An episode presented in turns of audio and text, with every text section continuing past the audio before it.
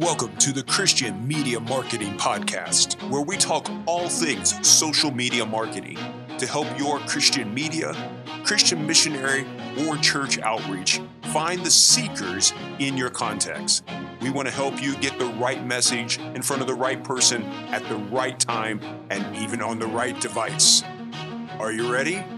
Here's your host, Jon Ralls, owner of Kavanaugh Media. Hey there, welcome to the show. My name is Jon. Thanks for hanging out with me today. This is episode 201, and thank you to those of you who reached out about episode 200. To be honest with you, when I started this, I had no idea how long it would last. I still don't know. I will tell you, it gets harder some weeks than others to not only just find content, but more importantly, to find the time to put this together and to put this out.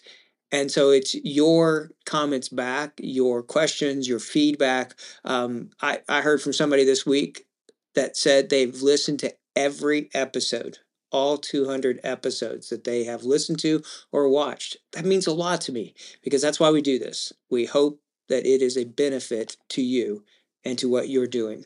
And so, thank you for going on this journey with us.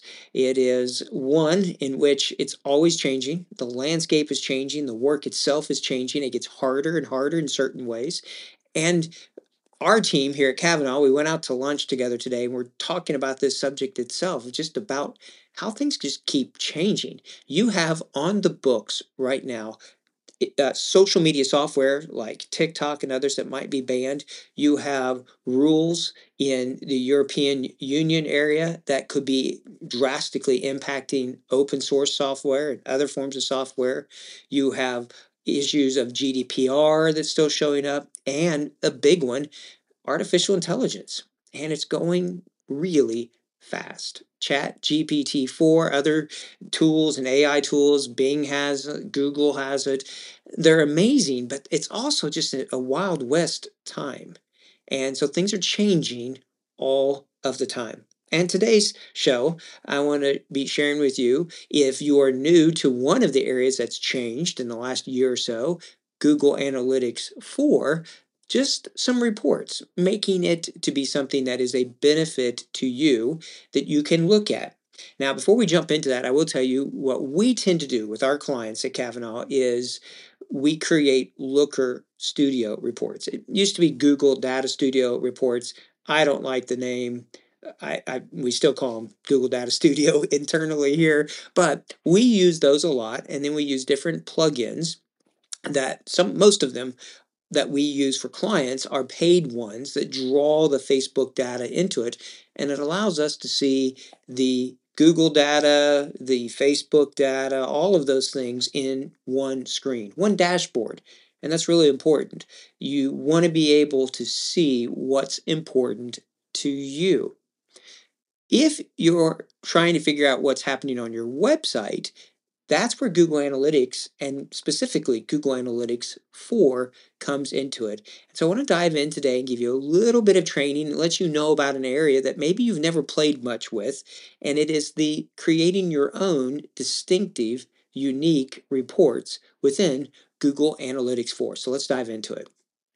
All right, so with Google Analytics 4, if you're not using it, well, if you're using version 3 of Google Analytics, you will know that that's what you're using if you go to analytics.google.com and then on the page it, it says there that it is a UA. So the code that you're using on your website would be a UA code right? So you, you really need to switch that over. It is being sunset, it is being put away. They're migrating. Everybody's going over to Google Analytics 4. That's what Google is doing. And at first, Google Analytics 4 was really bad, in my opinion. But it's getting better and better. And regardless, at this point, you need to have things switched over.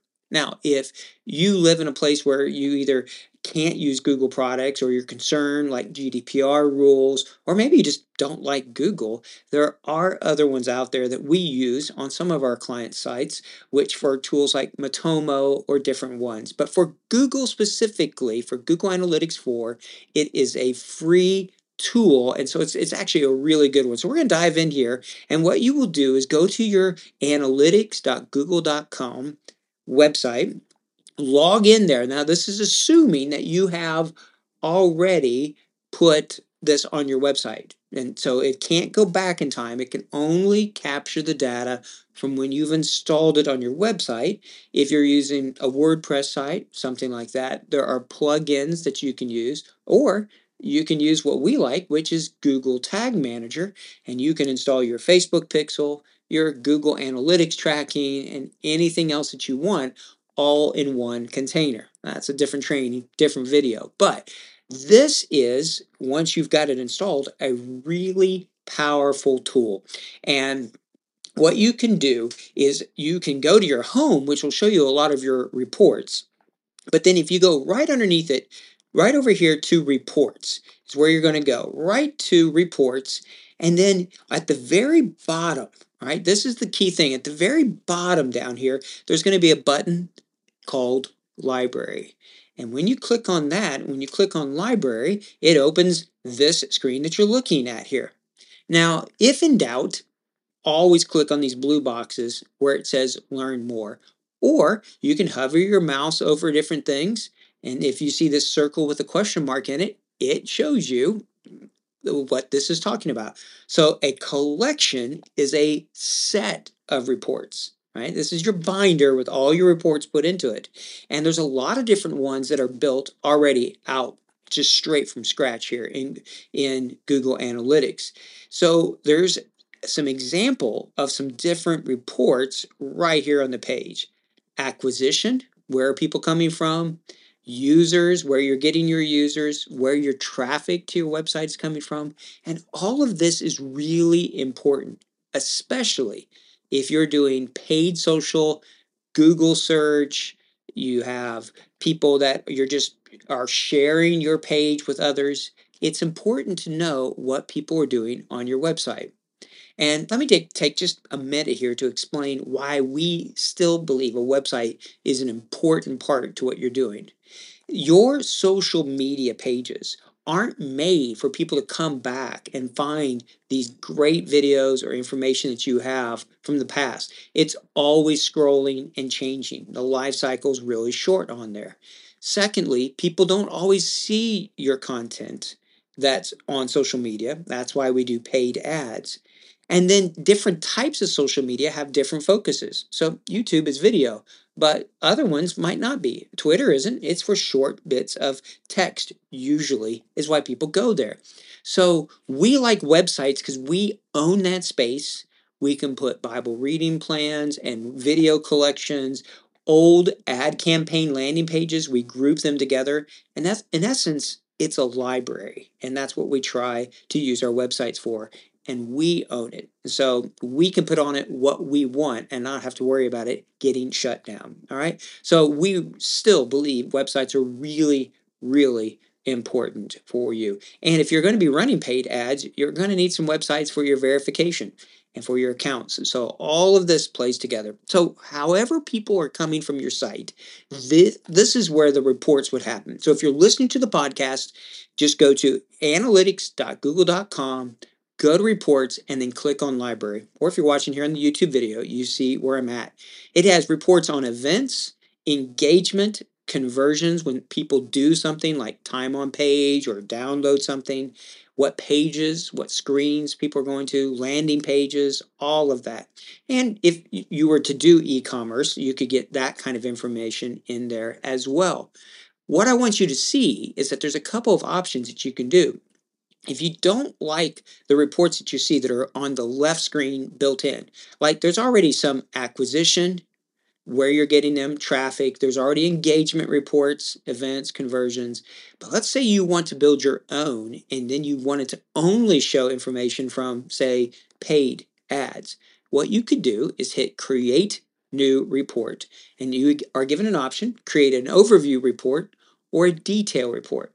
So what we would do is create a detailed report and then let's say we want to figure out where people are coming from. Right? So we would look at traffic acquisition. You can start and build a blank page and add things to it. But a lot of these that are templates, where your users are coming from, pages and screen, all of this are great ones to start with. So let's just play with one here together. We'll do traffic acquisition, right? And we're going to build this report and it's going to come up here and we're looking at this site we're looking at how it's doing on this one and then when we're in here okay to the this screen that's showing us all of it it shows us organic search direct traffic people typed in the address paid search organic social, and then referral traffic as well. And this is just an example, an account here that we're showing. So if you go down the page, you can see all of your numbers. Here's paid search.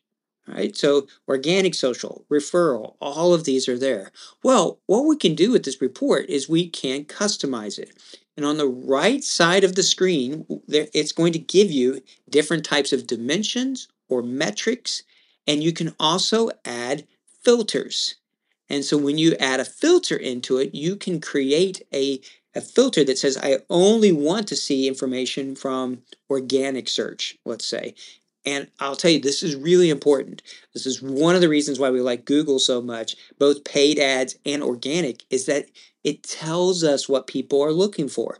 Some of you have spent months researching your persona, and unless your sample size is huge, honestly, you may not be getting great information there.